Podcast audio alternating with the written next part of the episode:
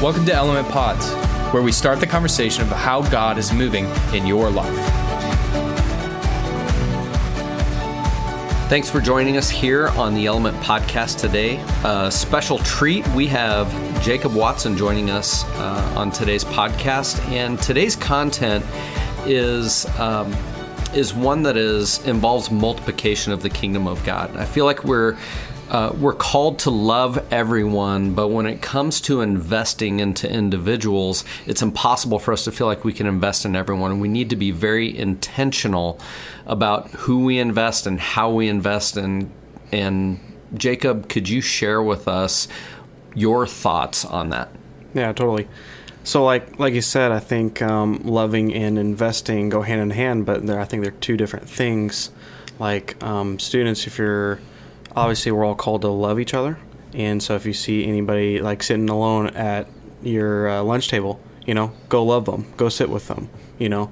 But that's that's definitely part of investing. But I think investing can definitely um, taken further and obviously you can't invest in every single person you know as youth ministers we can't invest in every student you know that's why we have coaches and that's ultimately why we give their jobs to invest in you guys. So, as we look at Christ's example, right? You're talking about we don't have the capacity to invest in everyone. I mean, Jesus chose 12, right? Correct. And and of the 12, there were even 3 that he kept closer uh, than the rest of the 12, but it doesn't mean that he loved everyone else less. There were just a few that he was investing in a little more. So, as a student, if if I would put myself in the seat of a student that is wanting to look at how do I invest into the people around us, it might be a underclassman investing, or excuse me, an upperclassman investing in an underclassman, or maybe an underclassman investing into a middle school student. What what kind of opportunities do you see that our students could be taking advantage of? Well, obviously with your peers. Um, you know, I think investing, I think you have to look at as it as it as what is what are what is the potential of this person? What is what are they talented at? I think that's what people did when they invested in me. They they said jacob you're really good at this. You should look into this mm-hmm. you know and then it's not just they say that it's then they follow up with that you know and so they they um, invest by um, basically stepping along journey with you and what your your talents are. So, what did that like? What was your you you just briefly mentioned your experience like without without bringing up who those specific individuals were. What did you want from someone that was investing in you? Because I think it's important that we understand what people might be looking for. So, totally. from your experience, what did you want from them? I'm going to kind of give two scenarios. One, uh, obviously, if you're part of our ministry, you know Ransom. Um, and when I was in college, he was still in Omaha. Me and him met roughly, maybe monthly, and that I didn't ask for that. He asked me, and it's just him wanting to invest in me and speak truth into me. Um, another another guy you guys may know, Brennan Reed.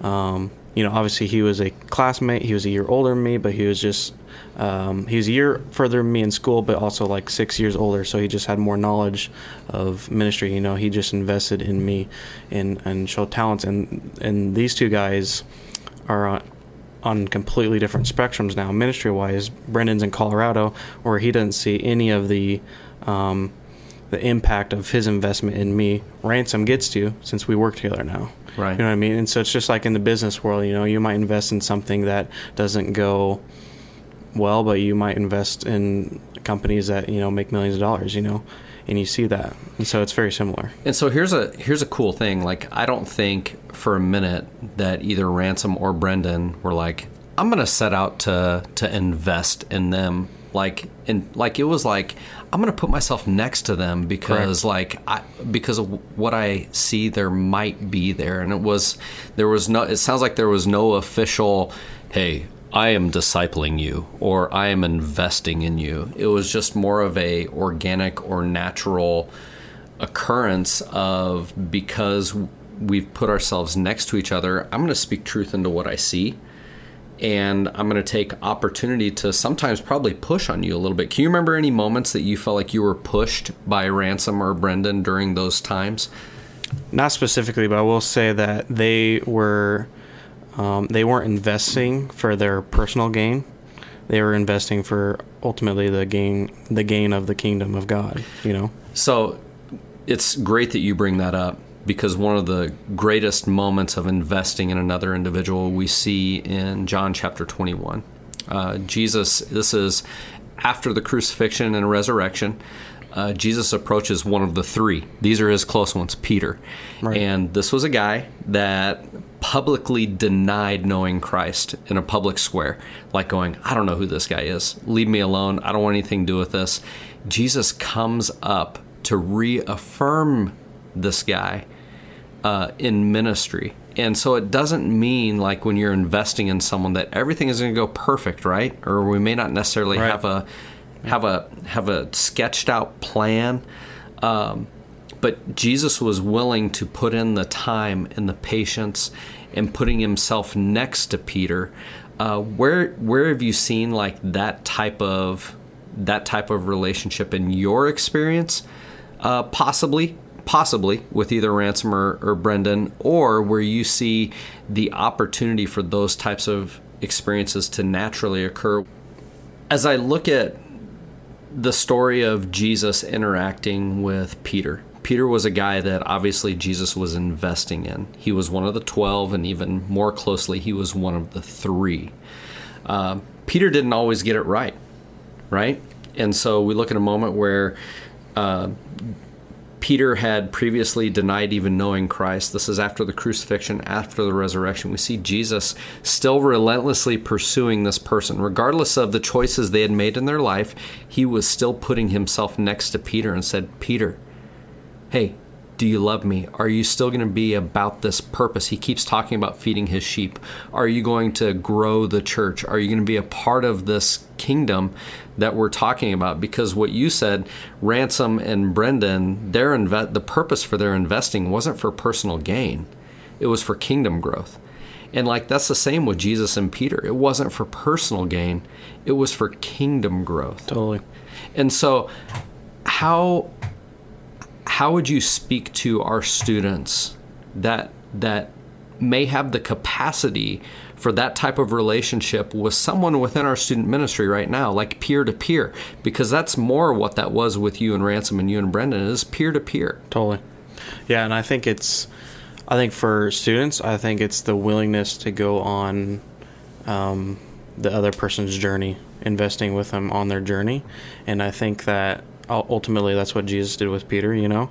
And I think that, you know, obviously Brendan's in Colorado and he's really not a part of my story anymore, but it doesn't mean that we're not friends and that doesn't mean we don't talk ministry together. But it's like, it's just that willingness to to be a part of their story and be a part of investing continually within their story. Awesome.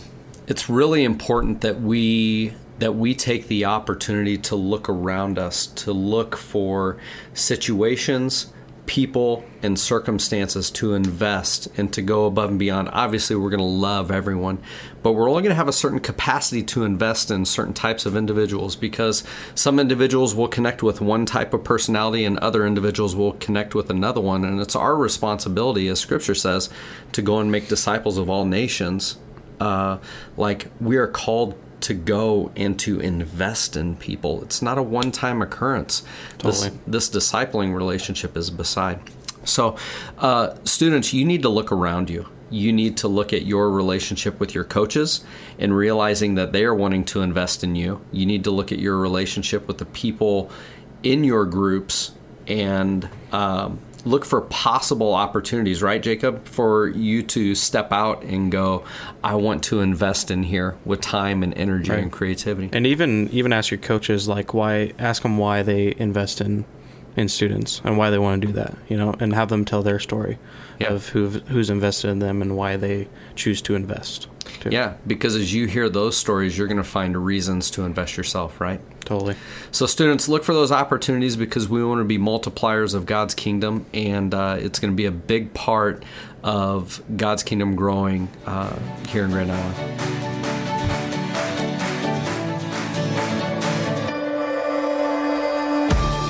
Thanks for tuning in to Element Pods. Make sure you subscribe to this feed for future conversations about God at work in your life.